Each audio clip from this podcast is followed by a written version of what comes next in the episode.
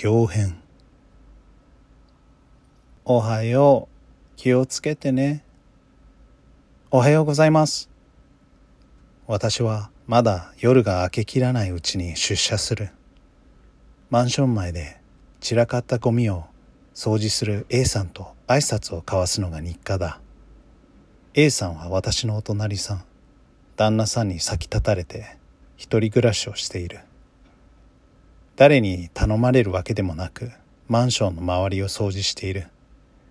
A さんとの挨拶は仕事に追われた生活をする私にとっての数少ない癒しだった。ところがある日を境に A さんの様子が変わってしまった。私が挨拶をしても無視されるようになった。黙々と背中を向けて掃除を続けている。耳が遠くなってしまったのかなと思い近寄って何度か呼びかけてみた。おはようございます。A さんは振り返ると、じろりと私を睨みつけてきた。いつもの柔和な様子からは想像もできない恐ろしい顔つきだった。どうしてそうなってしまったのか。私が何か失礼なことをしてしまったのだろうかと何度も考えた。だけど何も思い浮かばない。もしかして A さんはアルツハイマーなのではないか。そんな気もしたが本人に言えるわけもなくどうすることもできない日々が続いた。事態は悪化した。私が近くを通ると A さんは駆け寄ってきて「出てけ!」と罵るようになった。それも毎日だ。私の神経が壊れるのも時間の問題だった。私は引っ越しを余儀なくされた。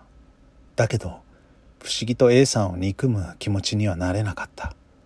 私にあるのは、優しかった頃の A さんに戻ってほしいという気持ちだけだった。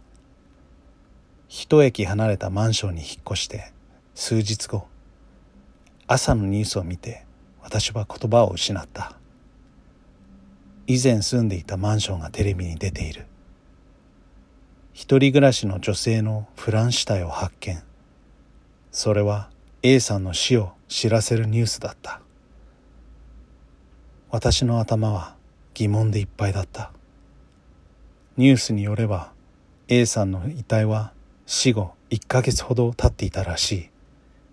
だけど私はほんの数日前までは A さんに会っている。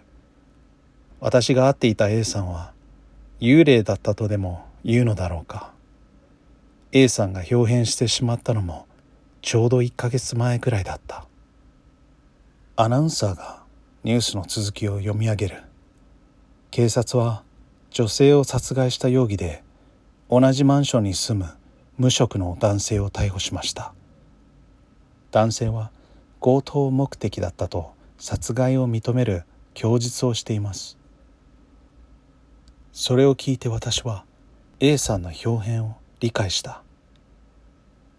A さんは私に警告してくれていたのだ。このマンションから早く出て行けと。